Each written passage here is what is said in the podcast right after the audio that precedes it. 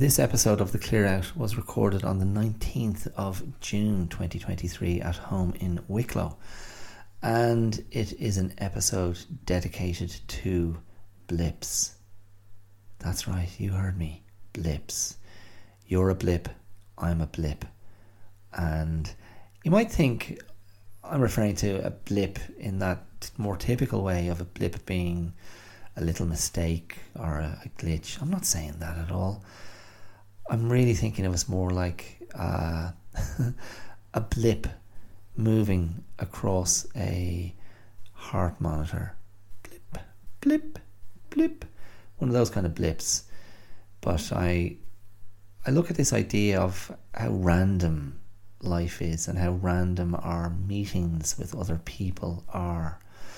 And I just feel like we're these tiny blips moving across a vast, yes, I use the word matrix uh, again and again as I describe this metaphor. But I'm not, I'm not stealing it from the Wachowski sisters now, as it is.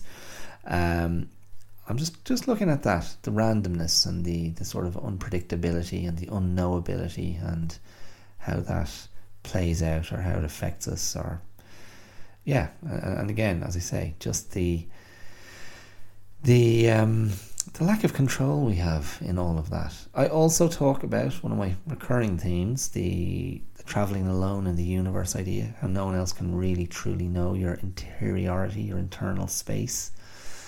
Um, and if you get close to that with someone it's something quite miraculous.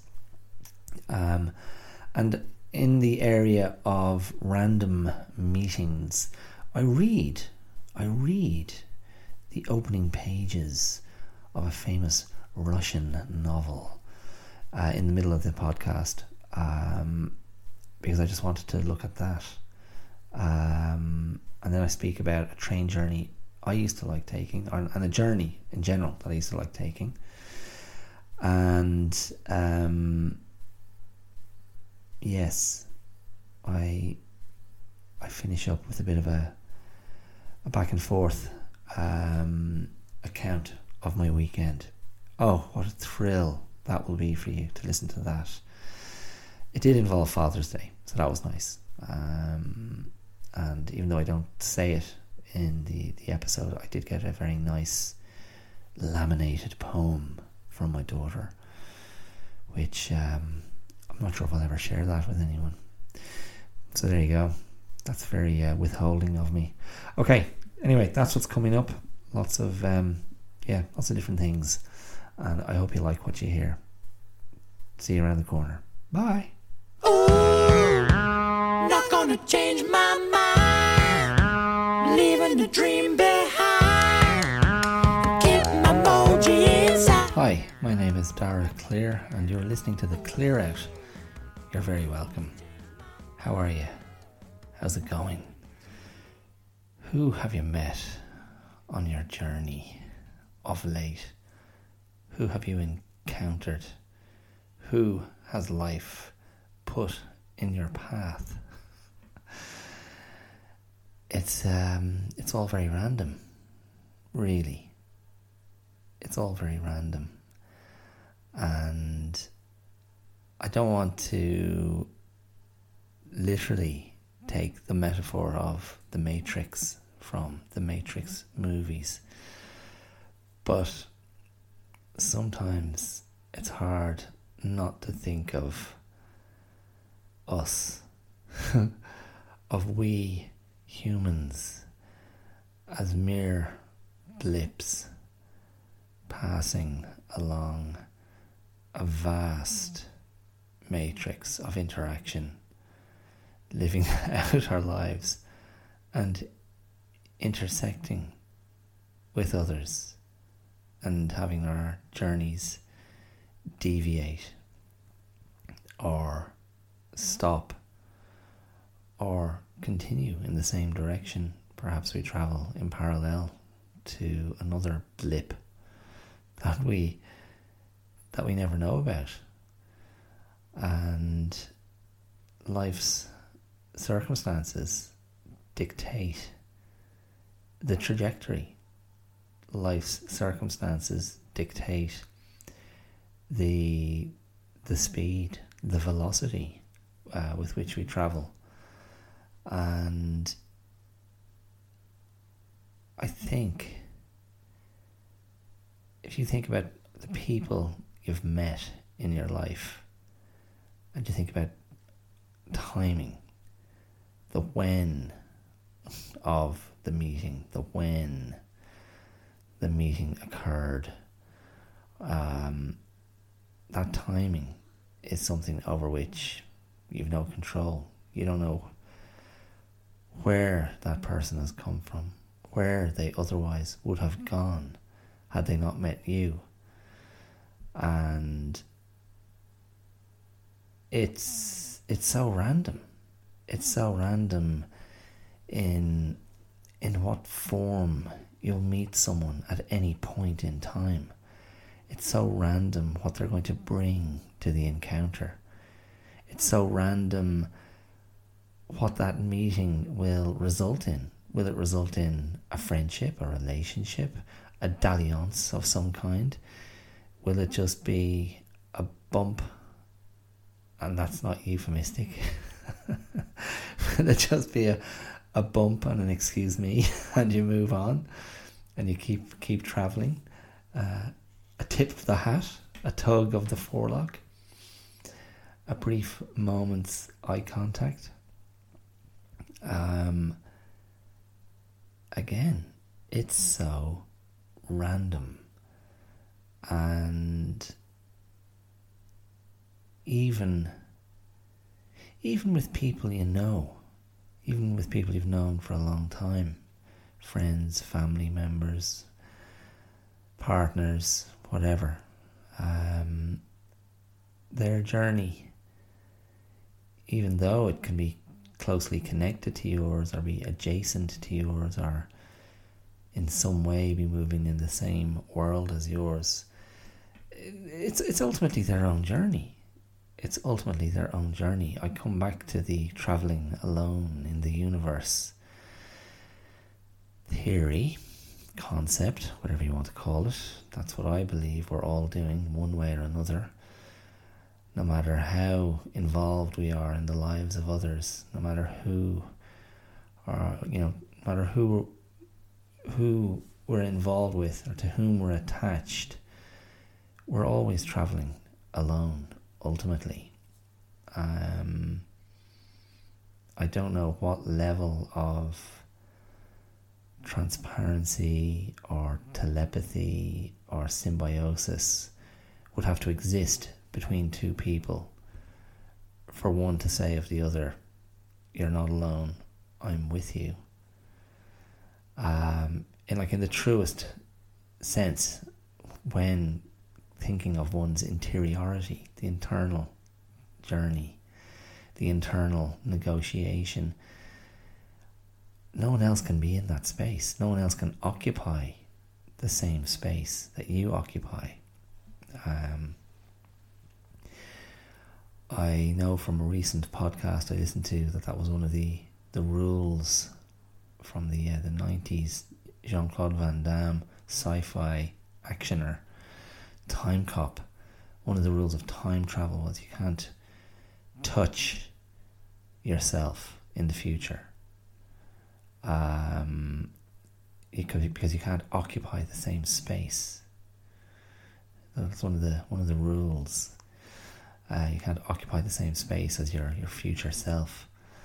Um, yeah, I'm I'm already stumbling because I you know the second I I've, you know I said even a a toe tip into the world of science or physics, I have an instinctive mental shutdown, an intellectual shutdown that says, "Go no further."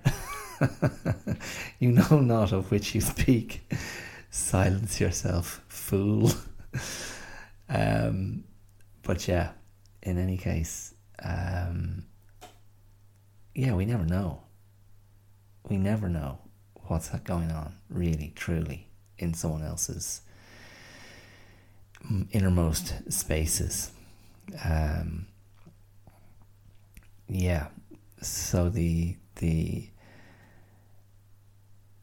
the the point I was making was that even though you may think, no, I've known this person for a long time, I've known this person my whole life, you still never really know unless there's some extraordinary level of of of sharing of of of shared insight of I mean and it's just kind of inconceivable the, the, the idea that you could just sort of take someone else's version of themselves as read. Um, because we can be our own most unreliable narrators. We can be our own most unreliable tellers of our own tale.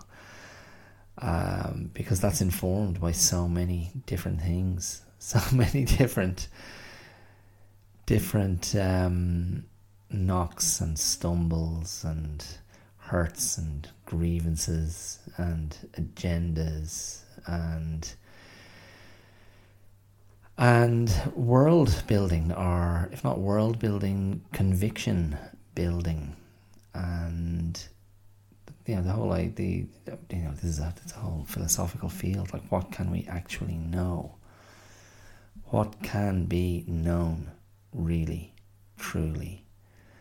And as I've declared before, I, I, I remain largely uninterested in the empirical answering of that question, in the scientific answering of that question. I go with my my gut on so many things, and I go, that'll do me for now. That'll do me for now and I try to be evidence based in terms of my experience of a person, in terms of being exposed to a person's behavior, um, where patterns are usually quite easily detectable. Um, and that's often what I base my feeling on. And also the feeling is based on the feeling I get from them, and then that gets a bit, that gets a little bit, um, a bit wishy washy, a bit abstract. Um, but yeah, I come back to I come back to the uh, the grid, the matrix, and the what is it now? Are we seven odd billion blips blipping along? on the matrix, the grid, the template, um, moving. I mean, really moving so incessantly and living out the lives of blips so relentlessly that our little brains can't even grasp it. Um, and it's yeah what's what's what's what, what's the point I'm trying to make I'm asking myself the point I'm trying to make is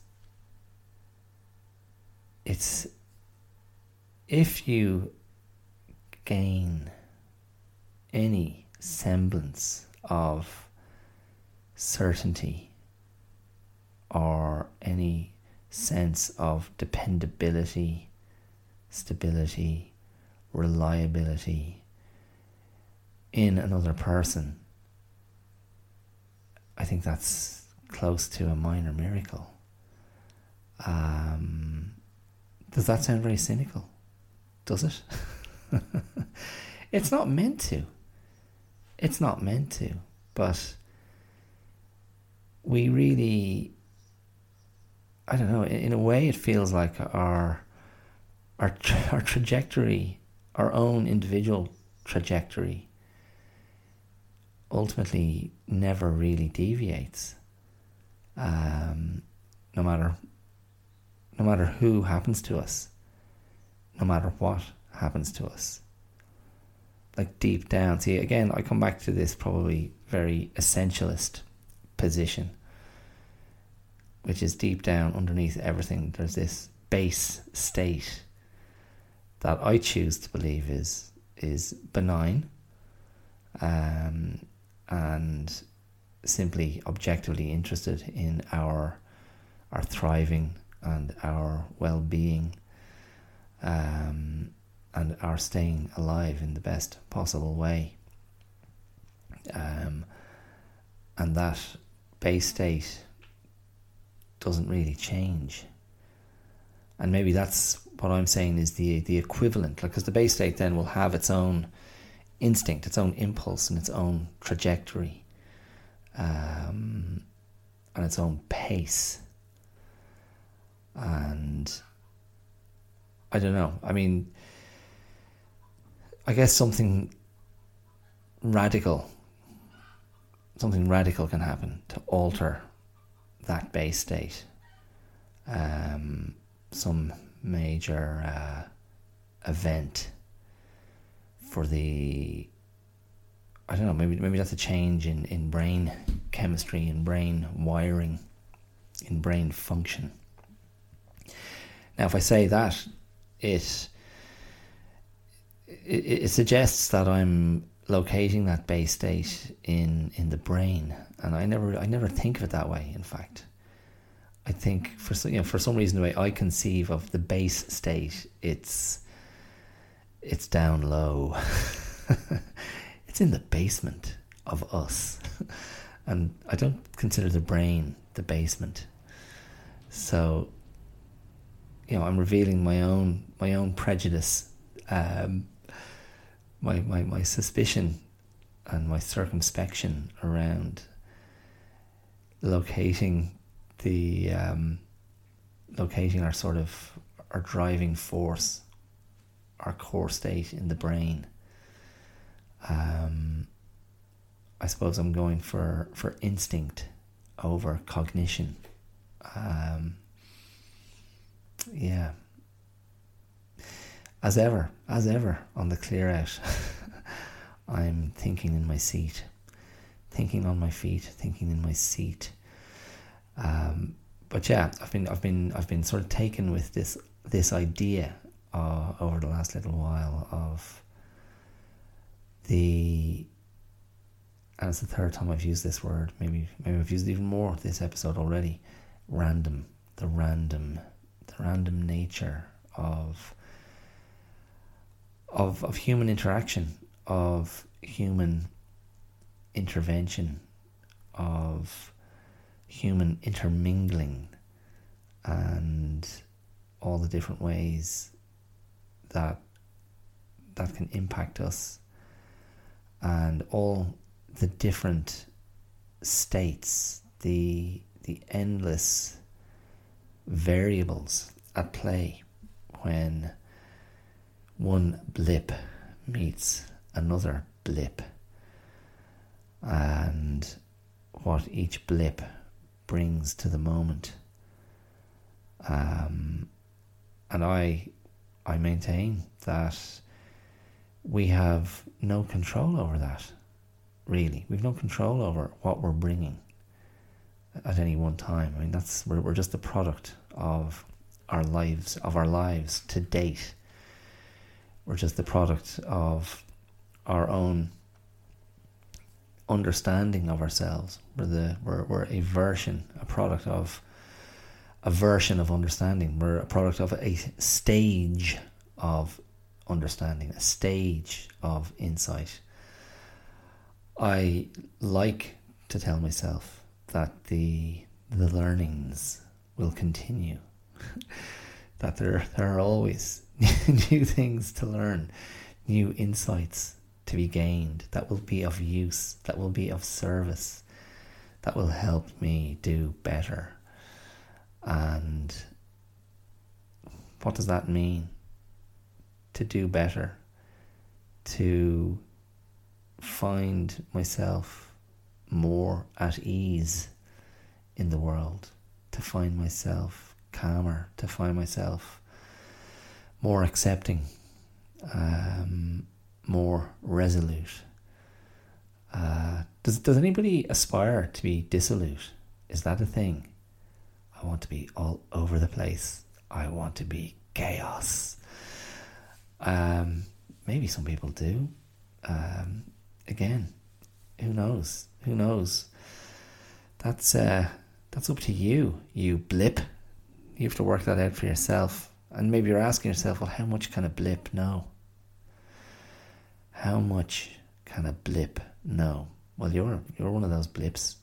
If you're going to go with my my uh, my model, um, you're one of those blips, as am I. And even this, if you find yourself listening to this, this is one blip speaking to another. um, and maybe this will affect your trajectory. Maybe you'll find yourself moving very fast in the opposite direction as, as quickly, you know, as quickly as you can possibly move away from my my point, my my my, my coordinates on the axis, uh, the xy axis of this matrix. Maybe like get me the hell out of here. Hard reverse. Um yeah. Now i'm not sure where or in what way i may return to this starting point but and this may feel very random but i'm going to read you I'm going to read you uh, the beginning of a story. it's not my story. That would be wonderful, or it might not be wonderful, depending on uh, on what you like. But I'm going to read you the beginning of a story, which introduces two uh, characters and their first meeting, and uh, you may recognize it and you may not recognize it, but it's something. Um, it's it's something of a this story, which is in fact a novel, a literary novel. It's a bit of a spirit animal for the podcast. So if you've been a regular listener, you'll you'll probably make a good stab at guessing what that what this is. But in any case, I I felt before coming on to record I felt, hmm, I might just read a chunk from the beginning of this story and um, see see what it raises. So, um, without further ado, I'll begin. Towards the end of November, during a warm spell, at around nine o'clock in the morning, a train of the Petersburg Warsaw line was approaching Petersburg at full steam.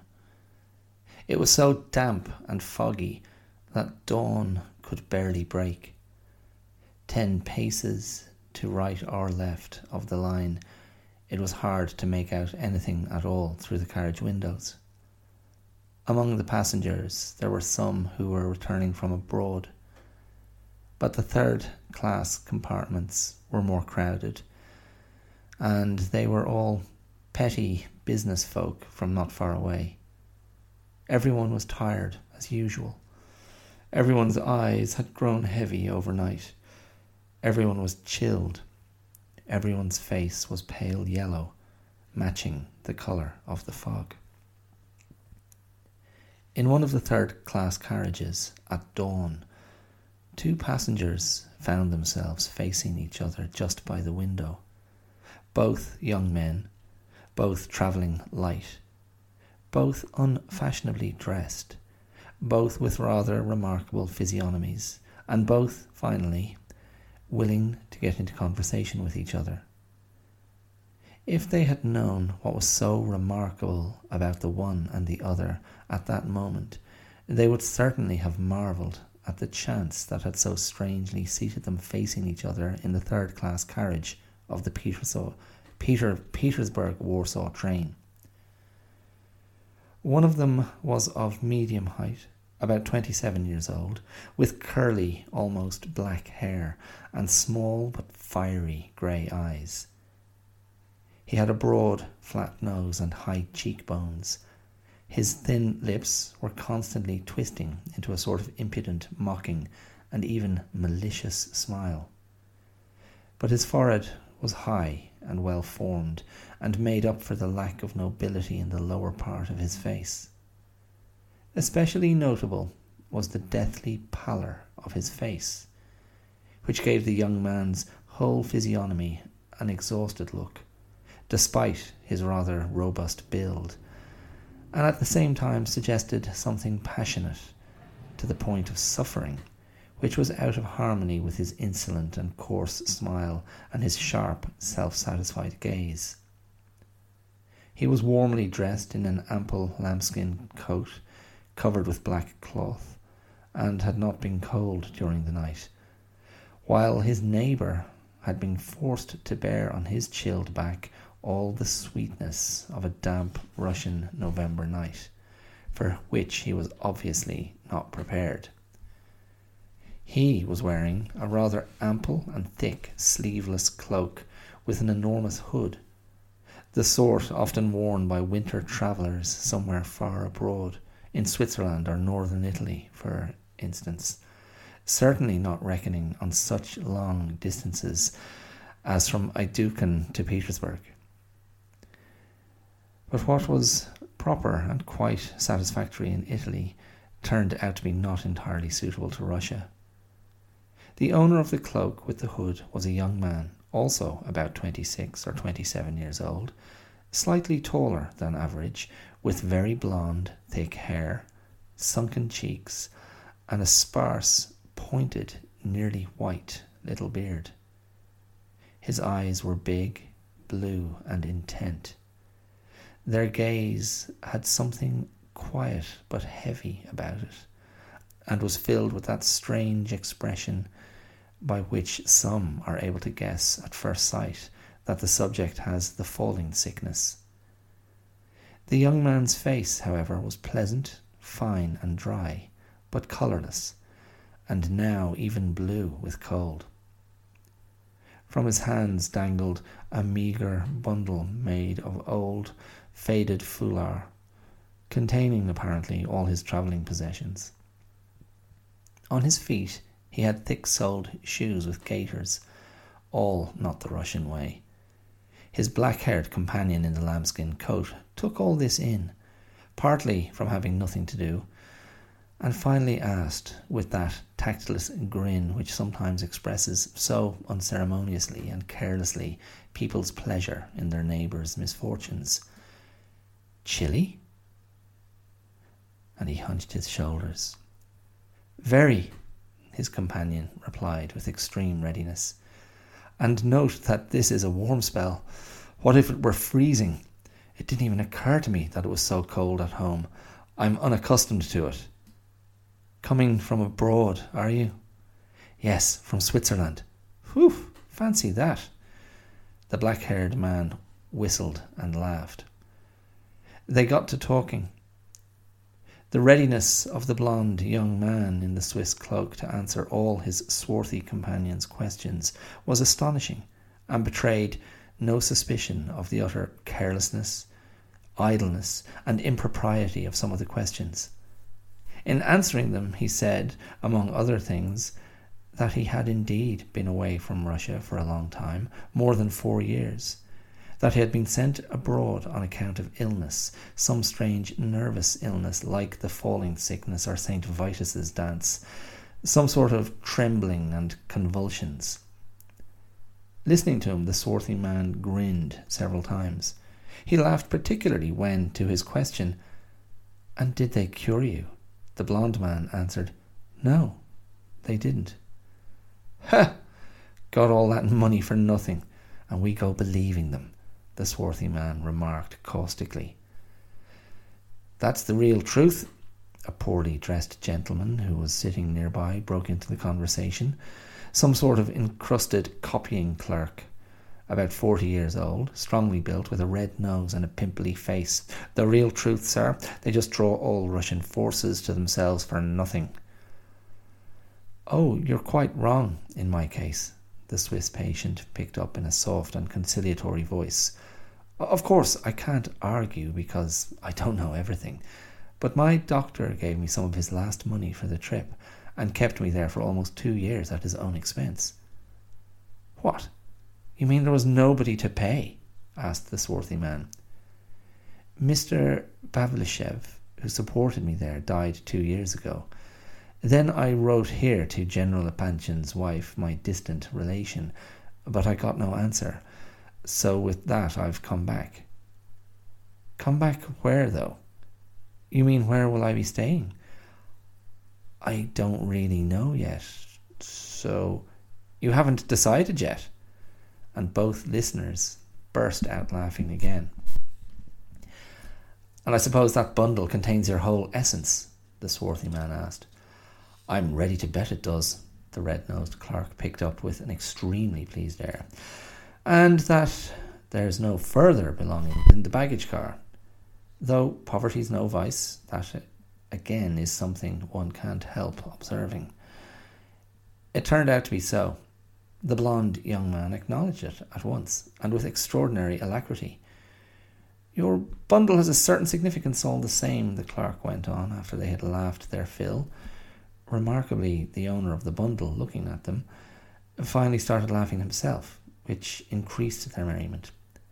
And though you can bet it doesn't contain any imported gold packets of Napoleon d'Ors or Friedrich d'Ors or any Dutch yellow boys, a thing that might be deduced merely from the gaiters enclosing your foreign shoes, but if to your bundle we were to add some supposed relation as General Epanchin's wife, then your bundle would take on a somewhat different significance. Naturally, only in the case that General Epanchin's wife is indeed your relation, and you didn't make a mistake out of absent mindedness, which is quite, quite human. Well, say from an excess of imagination. Oh, you've guessed right again, the blond young man picked up.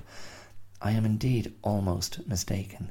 That is, she's almost not my relation, so that I really wasn't surprised in the least when they didn't answer me there. I even expected it.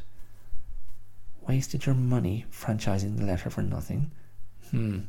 But at any rate, you're simple hearted and sincere, which is commendable. Hmm. And General Epanchin we know, sir, essentially because he's a generally known man. And the late Mr. Pavlishev, who supported you in Switzerland, we also knew, sir. If it was Nikolai Andreevich Pavlishev, because there were two cousins. The other one is still in the Crimea. But the deceased Nikolai Andreevich was a respectable man and with connections and owned 4,000 souls in his time, sir. Just so.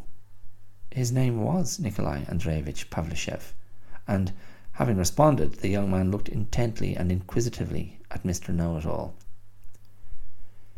These Mr. Know It Alls are occasionally, even quite frequently, to be met with in a certain social stratum. They know everything. All the restless inquisitiveness of their minds and all their abilities are turned irresistibly in one direction, certainly for lack of more important life interests and perspectives, as a modern thinker would say. The phrase they know all implies, however, a rather limited sphere where so and so works, who is acquainted, who he is acquainted with, how much he is worth, where he was governor, who he is married to, how much his wife brought him, who his cousins are, who his cousins twice removed are, etc., etc., all in the same vein. For the most part, these know it alls go about with holes at the elbows and earn a salary of 17 roubles a month. The people whose innermost secrets they know would, of course, be unable to understand what interests guide them, and yet many of them are positively consoled by this knowledge that amounts to a whole science. They achieve self respect and even the highest spiritual satisfaction. Besides, it is a seductive science I have known scholars, writers, poets, political activists who sought and found their highest peace and purpose in this science, who positively made their careers by it alone. During this whole conversation, the swarthy young man kept yawning, looking aimlessly out of the window, and waiting impatiently for the end of the journey. He seemed somehow distracted, very distracted, all but alarmed, was even becoming somehow strange. Sometimes he listened without listening, looked without looking, laughed without always knowing or understanding himself why he was laughing. But excuse me, with whom do I have the honour? The pimply gentleman suddenly addressed the blond young man with the bundle. Prince Lev Nikolaevich Myshkin, the other replied with full and immediate readiness. Prince Myshkin? Lev Nikolaevich? Don't know it, sir. Never even so much as heard it, sir, the clerk replied, pondering. I don't mean the name. The name's historical. It can and should be found in Karamzin's history. I mean the person, sir. There's no Prince Myshkin to be met with anywhere, and even the rumours have died out. Oh, that's certain, the prince answered at once. There are no Prince Myshkins at all now, except me. It seems I'm the last one. And as for our fathers and grandfathers, we've even had some farmers among them. My father, however, was a second lieutenant in the army from the Junkers. But I don't know in what way Mrs. Epanchin also turns out to be Princess Myshkin, also the last in her line. the last in her line. what a way to put it, the clerk tittered. The swarthy man also smiled. The blond man was slightly surprised that he had managed to make a pun, though a rather bad one. And imagine, I never thought what I was saying, he finally explained in surprise. That's clear. That's clear, sir, the clerk merrily agreed. And say, Prince, did you do any studying there at your professor's? the swarthy man suddenly asked. Yes, I, I did. And me, I never studied anything. Well, I only did a little of this and that, the prince added, almost apologetically. They found it impossible to educate me systematically because of my illness. You know the Rogozhins? the swarthy man asked quickly. No, not at all. I know very few people in Russia. Are you a Rogozhin? Yes, I'm Parfion Rogozhin. Parfion? You're not from those same Rogozhins? The clerk began with increased importance. Yes, the same, the very same. The swarthy man interrupted quickly and with impolite impatience. He had, incidentally, never once addressed the pimply clerk, but from the very beginning had talked only to the prince. Right. I don't know what you make of that. that's um that's the opening uh, from Dostoevsky's The Idiot. And yes, as I said before I began reading, the, the, the novel, The Idiot, it's kind of a spirit animal for for the podcast. And if you go if you go back all the way back to I think the second episode um, of the podcast, I think it's called "Am I a clown or an idiot or both?" And I explained the book's significance to me. But um, I just sort of had an impulse to read the start of that because it has that random meeting on the train of the uh, the protagonist and one of the other major players in the in the novel, and um, there is something stylistically kind of tricky there um, in terms of the, character of the the clerk or clerk. I seem to I was I was hovering between the two pronunciations. Um, who's obviously a sort of a a, so, a social well, not if not if, if not a social climber, a social aspirant. So that's a very particular blip. If we go back to the blip idea, the blip that wants to jump on the tail of another blip, or makes their business to know who all the blips are in their particular corner of this matrix that I'm imagining. Um, yeah. So there were a couple of um, a couple of things there. I, I, had to I had to sort of go and do a little bit of research. Conveniently, there's um, uh, there's there's there's notes with the, the, the version of the novel I have. It's a beautiful hardback um, Everyman's Library edition um, of of the idiot, but um, they refer to a foulard. Now that's foulard, F O U L A R D. I had no idea what that was, but it's a basically like a, a silk scarf or a very lightweight patterned scarf, and that's what the prince had as his um, his main um, means of carrying his belongings. And the, the the clerk, I started to think of that clerk as the um, really obsequious and in the end quite um, villainous character from Ernst Lubitsch's The Shop Around the Corner, which, again, if you're a regular listener to the podcast, you know that's one of my all time favourite uh, Christmas movies, and maybe just one of my all time favourite movies. But um, I was thinking he's that kind of, of character. Um, yeah. But look, see, I'm I'm reading that and I'm thinking I can do I could do better here. I could bring these characters to life a bit more, and that's just the uh, the acting impulse. But then there's the other part of me that goes, just read the words, just read the words. The other the other thing that came up there, there was a reference to Dutch. Was it Dutch Golden Boys? And um, Dutch Golden Boys and Friedrich's Doors and Napoleon doors, and they're all references to currency. Um, so yeah, different sort of yeah, different currencies and different gold coins. So again, what you're getting from that clerk is that the social aspirant, the social kind of climbing, and then the the obsession with means and money and and wealth, which is always quite classless and petty, isn't it? Is it? That's my feeling. Um, and then there was one other thing the falling sickness, which I remembered from previous readings. That is a way of describing epilepsy. And I think Dostoevsky suffered from epilepsy.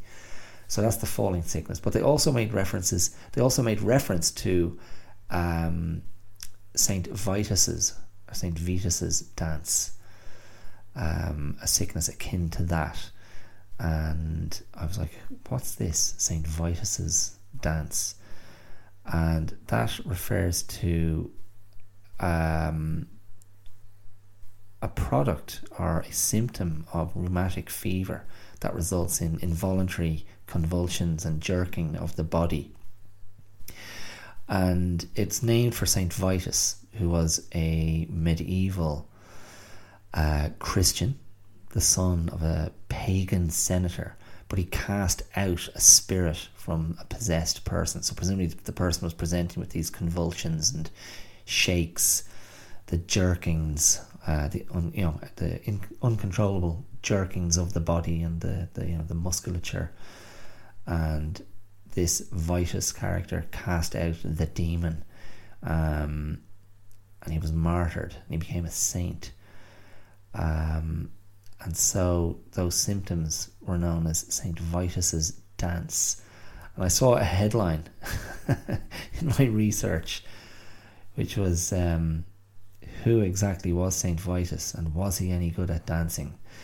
But that St. Vitus's dance has was subsequently renamed Sydenham's chorea because it was diagnosed by an English physician named Thomas Sydenham. Sydenham um, and so, yeah, Sydenham's chorea is how it's now known. So there you go. It's amazing. It's amazing the things you learn. Um, so you know you're getting. Uh, we've we've just kind of stepped into the world of exorcisms there, and how people perceived illness and how people per- perceived what the body did um, as being you know possessed by demons, by the devil. Um, I mean that was yeah. I'm not. I'm not. Uh, I'm not about to espouse on medieval uh, medical perspectives because, um, just like the science, uh, I know not of what I speak. I just I, I instantly think of the four humours, um, which are what Christ melancholy's one, isn't it? And um, the one I always get wrong, phlegmatic, phlegmatic, melancholy. Pff, there you go, two out of four. It's not great, but sure, I can't be arsed. Um, yeah, so again, I, I, I had this impulse to read from The Idiot because of that meeting and the randomness. And I mean, ultimately, it's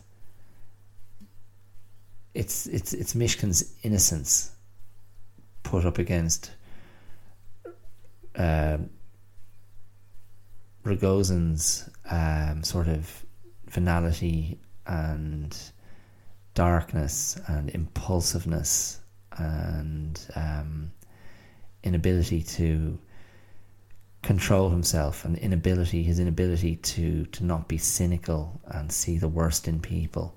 And they both become obsessed with the same woman.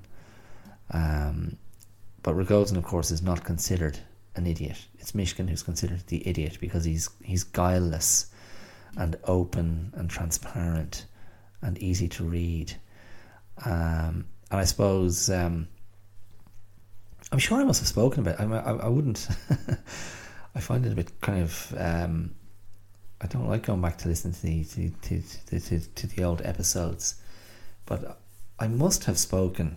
I must have spoken about the um, the stalker that I had briefly, a student I had in Melbourne, and she knew I liked the book The Idiot because I think I was rereading it at the time. I used to have it on me with my pile of books I brought into the classroom, and she was familiar with it, and she used to. Um, she started emailing me uh, and addressing me as my Myshkin, and she, she, turned out to be pretty nuts, um, and invented a husband and invented the sudden passing of her father and um, yeah, yeah, it was weird. It was very strange, and for rather fortuitously, I had the opportunity to to take some acting work, which took me away from the school for a couple of months. And she'd moved on to a different um, a different school by the time I by the time I rejoined, or she was in a different class anyway, and then left the school. Um, but she was a fascinating character as well. She was really interesting. but um, yeah, it was a it was a strange and intense little um, spell where I was getting these increasingly irate emails from her that were, yeah, clearly someone who wasn't really in control of what was going on, and um, yeah, strange, strange stuff. Anyway, funny, funny because I don't know if I'll ever ever be addressed by anyone ever again in my life as my Myshkin.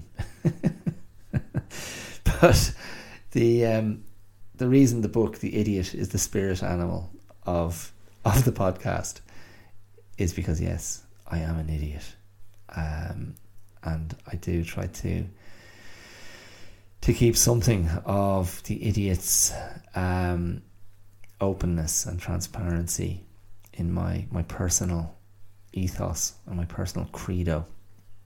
And it's about you've heard me speak about trying to keep a, an open heart. That's the that's the triumph over the the, the shit that life can deal you. Um, yeah. And it did get me thinking though, thinking about the specific uh, you know, just thinking about train journeys and meeting people on trains, it, it did get me thinking that, about the journey that we used to make as kids to London, where uh, we wouldn't fly, we'd get the the boat, we'd get the yeah the boat, the the ferry from Dublin, from Laoghaire, in fact, to Holyhead. From Laoghaire in South Dublin to Holyhead uh, on the coast of Wales, and then from Holyhead, it'd transfer onto a train that would take you down to London or across to London, whatever way you want to think of it. And I used to love that journey. I used to love that journey as a kid. I used to love getting on the ferry. And you know, you, you know, the, the, the mission was to to find to find a little spot, to find a little spot for yourself. And it was kind of a it was kind of a free for all, and you'd find a little table um, with uh, with seats at the you know at at, at, at one of the windows on, on the on the ferry, and that's where you dump your bags. And then we were just given free reign to roam. Like it was kind of off you go, open plan. And I remember on one of those, I remember on one of those uh, crossings, there was a cinema on the boat, and we were able to watch. I think we saw the Goonies. Um, is that Robert Zemeckis who directed that? Steven Spielberg produced the Goonies, featuring a very um, a very young um, No Country for Old Men, Josh Brolin, son of James, isn't that right? Uh, yeah, a very young Josh Brolin. Um, and some other kind of child actor stalwarts. Um, yeah, it was. I remember that. That was great because I was just obsessed. Any chance to be in a cinema of any kind, I was delighted with myself. And my favourite part, really, about being on the boat was just when the engines started to rumble as we pulled away out of the port and just feeling the ferry on the sea and then being allowed to go out on deck and look over at the water. Um, and I, I feel like we did that crossing, we did it at night and we did it um, in, in daylight. And I I never I, I never got bored with it. I always thought it was really really great. Um, and just it had a, it had a particular smell as well. Um, the, maybe it was a combination of sea, air, and and what I don't know, cleaning agents, people, you know, fellow travellers. I'm sure everyone must have been smoking their heads off. and drinking their heads off as well. That was an option too. And then you'd get to Holyhead, and it, it felt like there was never you never had to wait that long before you'd be able to, you know, you'd be sitting on the train and you had your you had your seat booked as far as I recall. Um, and you'd make your journey you'd make the journey to London. Um, and I do recall I think was I think we were with our my uncle. When I say we, I'm, I'm referring to my older brother. So my older brother and I used to do this journey as kids, and we did it with our mo- our mother because we were visiting her mother in London. Um, our mother had left Ireland uh, to yeah, I mean basically when her, her marriage ended and went to to London. And my mother lived in London briefly for a while as well, but the, her mother remained. So my grandmother spent the the last what the last third of her life in London, approximately, maybe the last quarter of her life. Um, yeah, we used to love going there. But the um, that journey in particular, I mean, I've, I've flown to London countless times since over the years, and um, I don't feel in any way the same way about the plane journey um, to London. It's sort of, I mean, it's fast, um, but yeah, there's no there's no excitement to that, and it's um, I don't know. It's funny that those short hop flights that they almost feel like they almost feel inconvenient. Um, now, granted, it would take. It felt like it would take like the guts of a day to get to London from uh, from Ireland back then. Doing it that way. Less delightfully, we used to sometimes get the bus. You'd get a bus that would go onto the ferry. And you could walk around the ferry, and then could get back onto the bus, and the bus would drive to London. And the bus certainly wasn't that thrilling at all, and quite confined, obviously, and cramped. And it just didn't have the same atmosphere. Um, but it was bloody cheap. I think I did that once or twice when I was in um, acting school in England. So that was whatever the mid to late nineties. I was still doing that. Um, but yeah, that I, I remember being on the train once with my with my uncle and my brother, and my my uncle was always great at engaging, you know, strangers and striking up conversation. And um, I think for some reason, I think it was a, a black guy who he got chatting to, and he produced a bar of Ritter. Do you know that? Do you know that uh, confectioner, German? I think they're a German chocolate maker, and um, you know, I was like, oh, immediately, I was like, this is great because it's it's chocolate, it's sweets, candy, lollies, and my my sweet tooth activated instantly.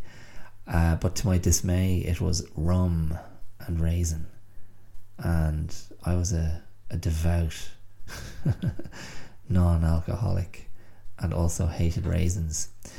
And yet somehow I forced myself to take some of that chocolate. Um, and I think I even convinced myself that I enjoyed it. But it felt very exotic to me to be sitting there with a black guy taking his rum and raisin chocolate. Um, and that's that's that's probably that's probably one of my only recollections of meeting someone, um, a stranger on a train like that. Um, because I was probably just absorbed with the childhood perspectives um, and enjoying myself and hanging out with my brother and just wandering around the uh, the, the ferry. There was there a casino on the ferry? Am I imagining that? There was definitely a bar and some sort of dining room, restaurant area, and a shop. Um, I don't know. It was just cool. I mean, it was just cool to go and wander and run up and down those uh, staircases, you know, up and down uh, levels to go up on deck, and then just to see the churning water behind, and and then to see, you know, to, to, to look back and see Ireland being left behind, and to look ahead and see Wales, or you know, yeah, Wales, England, the UK waiting and it always felt good. It always felt good to be going to London. It felt good to travel down and to arrive into. I think we used to arrive into Euston Station. Um, I, I have a recollection of arriving into Paddington once as well. So different trains, I don't know. And then that whole relationship with London and all those famous, iconic stations, and then traveling on the tube to get to my grandmother's place and um, passing stations like um, like Baker Street or and Liverpool Street, whatever it might be, King's Cross, um, Notting Notting Hill Gate, uh, Hammersmith, and then last stop for us was Ladbroke Grove, which was where my, my grandmother lived, which I think was the Metropolitan line. Maybe it still is. Um, but yeah, just brilliant. Absolutely loved it. Loved it. Um, I mean, I, I loved it so much. I'd like, I, I, I, I'd nearly want, to, I'd, I'd like to take my daughter just to do it that way once, just to see. Although she's not a fan of long journeys. she, like last week when we went to Connemara, there was lots of whinging and moaning, um, and that was I mean, more or less, what five hours? Um, yeah, I mean, the whole journey was a bit a bit more than that. We were stopping, so Pepper the dog could have a pee break and whatnot. But yeah, Maeve, she's a, reluctant traveller. Um, anyway, whatever. Uh, I'm recording this on Monday. So yesterday was Father's Day, which was nice. I ended up hanging out with Maeve for most of the day, which was lovely. and we had a little a trip up to Dublin to see somebody, which was cool. Um, and on our return, we had a swim in the river, which was nice. So it's kind of the you know for me, it's the beginning of the the river season rather than being in the sea. Uh, but been, there had been a lot of rain. There was a lot of heavy rain over the weekend, so the, the river was a little bit churned up and pretty dark. Um, so Maeve was a bit a bit unconvinced about the uh, the merits of getting into that dark, spooky water, and I observed her body language, and when she's nervous or afraid, she just kind of clutches her hands underneath her chin, elbows kind of tight in together, as she's contemplating and, and fretting and worrying. So um, I just tried to reassure her that it wasn't a big deal at all not to swim. And I mean, it's it's, it's ironic because only last week I was saying how she'd found her confidence, but she was really tired because we she'd had a, big sleepover. Actually, it was a big weekend. it's busy. We um, I took herself and a friend uh, and uh, with with Kiara, my wife. We went to see the Little Mermaid on on Friday night. Um, because yeah, Maeve wanted to see it, and look, it was grand. It was grand. I mean, those those live action Disney movies, they're kind of they're somehow they somehow all arrive a bit stillborn. Um, if you'll forgive me using that term, um, they're just there's something inert. Now the the young actress playing Ariel, the mermaid, uh, Halle Bailey Yes. Halle or Haley. Haley Bailey? Hardly Haley Bailey. Halle Bailey. She was really good. She was really, really good. And Melissa McCarthy was excellent as Ursula. But um, just a bit too long, and the, the, the, the, the prince, the love interest, was an absolute drip, boring as all get out. Anyway, that was Friday night. That was a late night. Didn't get back here till about 11. Um, and then on Saturday, there was a, a family party for uh, one of my aunts, my aunt Maria, my aunt Maria, the most beautiful girl in uh, so Maria was having a significant birthday, and there was a nice family gathering. And then Maeve asked if she could stay the night to hang out with her her cousin, whatever way that works. Second cousin or first cousin once removed. I've had versions of that query a million times and I can never get it straight in my head. Anyway, the daughter of my cousin. So um, I said yes. and um, yeah, so we came home and I sat up and watched the director's cut of Ridley Scott's Kingdom of Heaven, which has a lot to recommend it. I remember not being totally convinced by it when I saw it the first time, which wouldn't have been the director's cut. It felt a bit patchy and I heard um, one of the guys who's on the Rewatchables, one of my favorite film podcasts to listen to. Uh, Chris Ryan is the uh, the man in question. He was saying the director's cut is really good, so I watched that, and it was, yeah, it was much better. Ultimately, a thing that can happen, Orlando Bloom was probably having a massive moment, the biggest moment of his career coming off the back of the Lord of the Rings movies, and he is the uh, the hero of the piece and the man upon whose shoulders the entire narrative rests. And I just don't think his shoulders were quite strong enough. And he has to make a big speech at the end. I mean, it's you know fundamentally the story of uh, the you know the kind of medieval crusaders holding Jerusalem and having to fight a huge Muslim army to to to, to save it.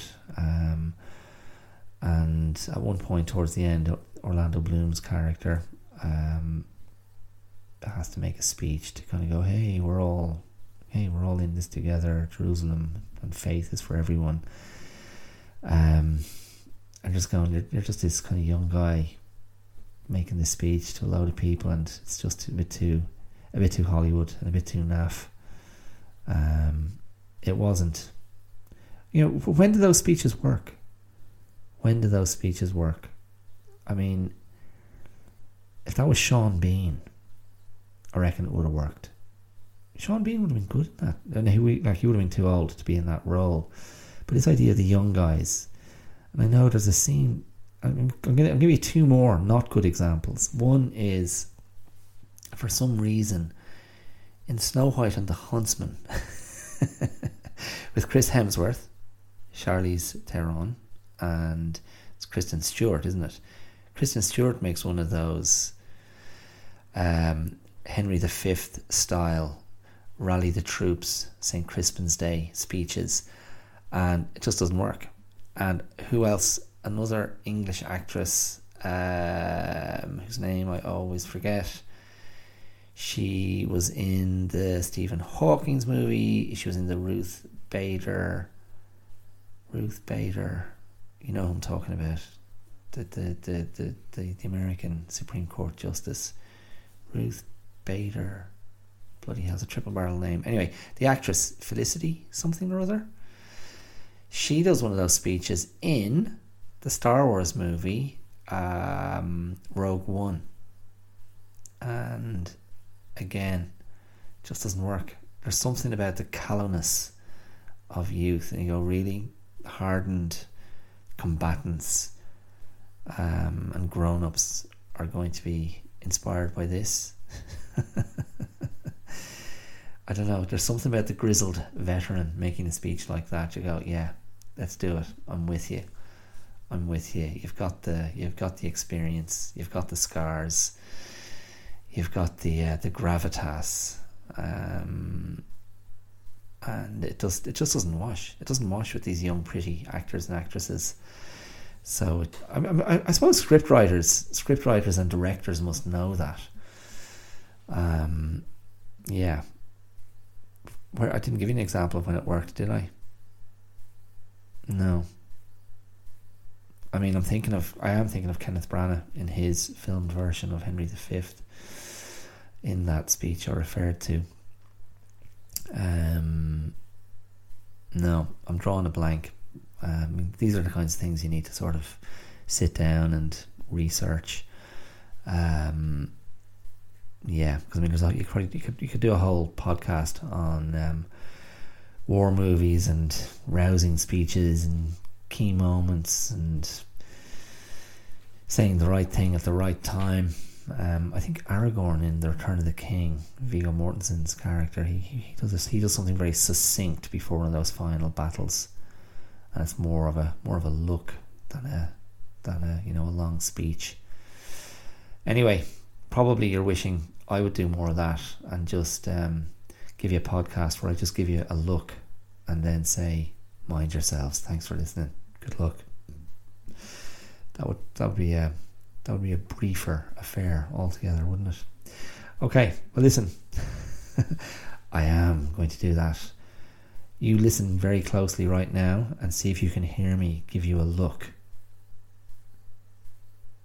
Did you get it? That was it. I just gave you a look. The look that says, We're not going to take this lying down.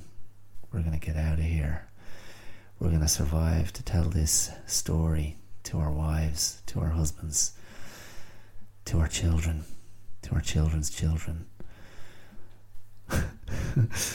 okay, that's enough of that. Um, thanks for listening. Blip. From one blip to another blip. Thanks for listening. Thanks for being on this, sharing this trajectory for this this hour and five minutes or so. Um, yeah, I will be back with more next week. So um, yeah, and uh, yeah, as as always, you can reach out, share the love on social media, uh, using whatever your platform is. I'm there on YouTube, Instagram, Facebook. All those links or icons will be there wherever you're uh, listening to this.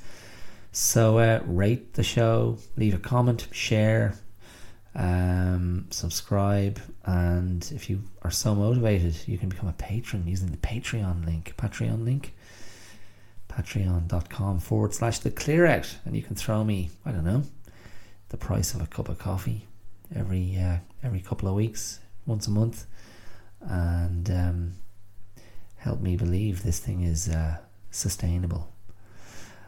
Or just feel like you've done something, you're contributing to something creative, something positive, something original. That's good. That's good, isn't it? That, that's that, that's good to get behind something like that. That's good to, to support this endeavor. That is, um, no, I'm not. I won't. I won't start. Um, I won't start monologuing about uh, you know trying to justify what I do here.